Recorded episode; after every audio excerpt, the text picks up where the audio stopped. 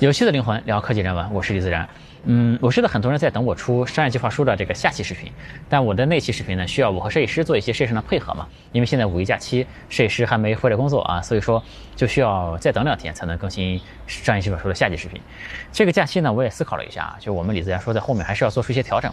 嗯，这个视频呢，主要就是和我的老粉丝们打个招呼。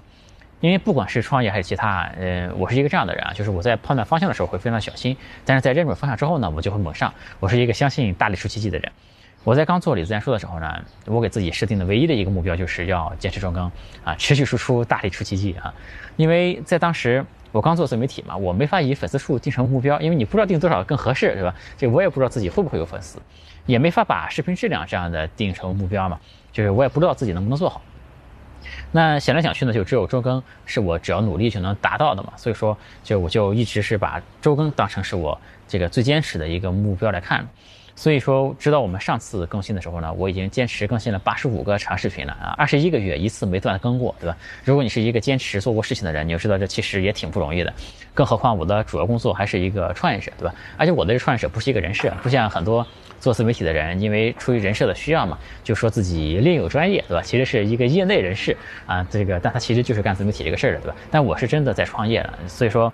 就是我不管再忙吧，有的时候工作到半夜还是要赶一个视频出来。我们也发生过好几次这种事儿，或者另一方面说，不管再闲，哪怕出门这个出国休假的时候，对吧？人家在玩，我也要拍视频的。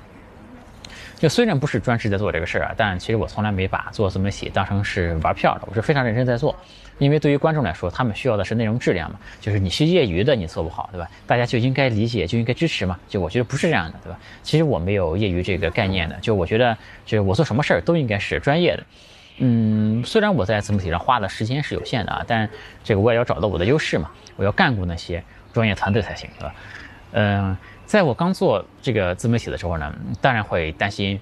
就是没有粉丝怎么办？就如果看的人太少，我可能就会坚持不下去。但我现在全网已经有大几十万的粉丝了嘛，就是可以了。我觉得，就我真心觉得可以了啊。这个之前呢，就是粉丝数这个事儿，虽然不是我最重要的目标吧，但至少还是一个目标之一嘛，会期待自己的粉丝更多一点。嗯，但从今往后呢，就是粉丝数应该说，呃，完全不是我的目标了。就是我再也不做那些拉粉丝的视频了。呃，后面呢，我们这个李自然说想做的两个调整是这样，就是第一呢。我是想把视频的质量放在第一位，就不再坚持以周更为目标了。呃，我之前有看高晓松做的那个小说嘛，他讲的非常有意思，但是偶尔也有几期呢，让我觉得质量不是很高。嗯，等自己做视频的时候就体会到嘛，就因为是周更，周更呢真的是很难保证每个视频的质量都很高，因为有的时候这一周你就是没什么话想跟大家说，对吧？就是没什么好讲的话。就大家可以看到，就是我在 YouTube、B 站和西瓜视频，这个都是设有那个播放列表的嘛。就是我对质量最满意的视频，我就会把它放到一个叫做代表作的一个播放列表里面，那里面都是我觉得质量很好的视频。同时，我觉得质量差一些的，我就会放到杂谈里面去。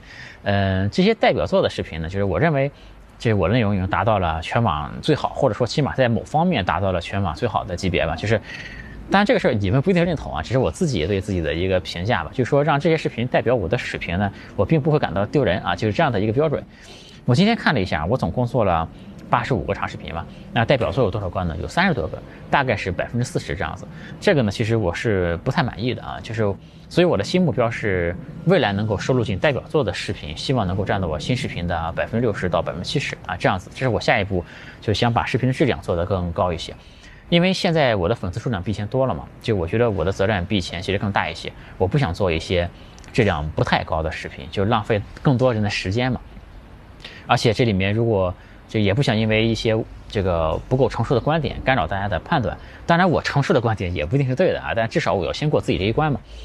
嗯，但这也并不代表我会变成一个更新很慢的一个博主了，因为我做李自然说，呃，后面投入的时间并不会减少，对吧？就以前投多少时间，我后面还会继续投多少时间。就做李自然说整个过程，我收获还是很多的，我一定会继续坚持干这个事儿，所以肯定不会变成一个一关更的那种 UP 主，只是不再坚持。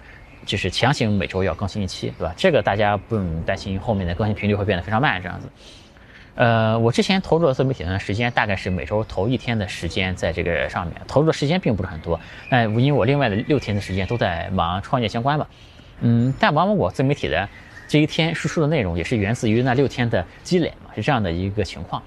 嗯，有些内容，比如说。怎么写必须这样的，对吧？这个我用一天的时间去准备这个内容，和用两天时间去准备，甚至我花一周去准备，这个在品质上都不会有很大的区别。因为讲这些内容呢，就是我日常多年的积累嘛，就是不在乎你多准备一会儿，少准备一会儿，对吧？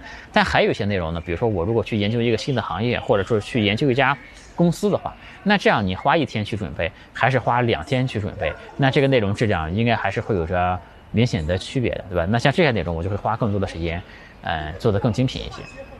所以第一个调整就是质量第一，对吧？争取多数视频都能进入到我那个代表作的播放列表里面去。第二个事儿呢，就是我想分出一点精力来开一个英文版的李自然说的频道。嗯，我在前面视频这个提到过很多次嘛。其实我坚信后面的几十年会是中国企业出海走向世界的过程。那这个事儿呢，在短期内可能因为国际形势各种会有所反复嘛，但长期来我觉得始终会是一个趋势。那我们中国创业者呢，我觉得应该是在舆论上。嗯，要有一些发出声音的渠道的，对吧？你应该这个有地方能宣传我们中国创业者的精神面貌，我们的想法，我们的价值观是怎么样的，对吧？这个介绍我们中国的商业模式，我们中国的公司呢，也理应这个获得更多的外界的理解和认同。嗯，我个人可能是整个行业里面非常接近能够做这件事情的人，因为我有这个出海创业和做自媒体的这个双重的背景在现在，嗯，所以说我希望能够为中国的创业者，嗯，做一个英文版的频道吧，为中国的创业者发出一些声音来，为中国的企业出海参与全球化竞争，做出一点点自己的这个影响力和贡献。另外，在我现在的粉丝里面呢，其实有着大量的创业者、企业家。互联网从业者这些比较高端的群体的，就如果我的英文版也能达到同样的效果的话，就比如说美国相同的群体也能关注到我的话呢，那在这个过程中，我也能获得更多的信息和资源，或许也能够用这些帮助到自己以及其他的中国哎想走出海外的这些创业者。当然，这个英文频道从零开始啊，这个也不一定能做得成，但总是可以试试看啊。今天呢，就把我后面自媒体的想法和大家通通气。呃，李自然说我会持续的做啊，认真的好好做。嗯，不是希望能够获得越来越多的粉丝，而是希望能够和一群真正互相认同的人成为更长久的朋友。嗯，有趣的灵魂聊科技人文。嗯，今天就和大家沟通到这里。嗯，我们下次再见，拜拜。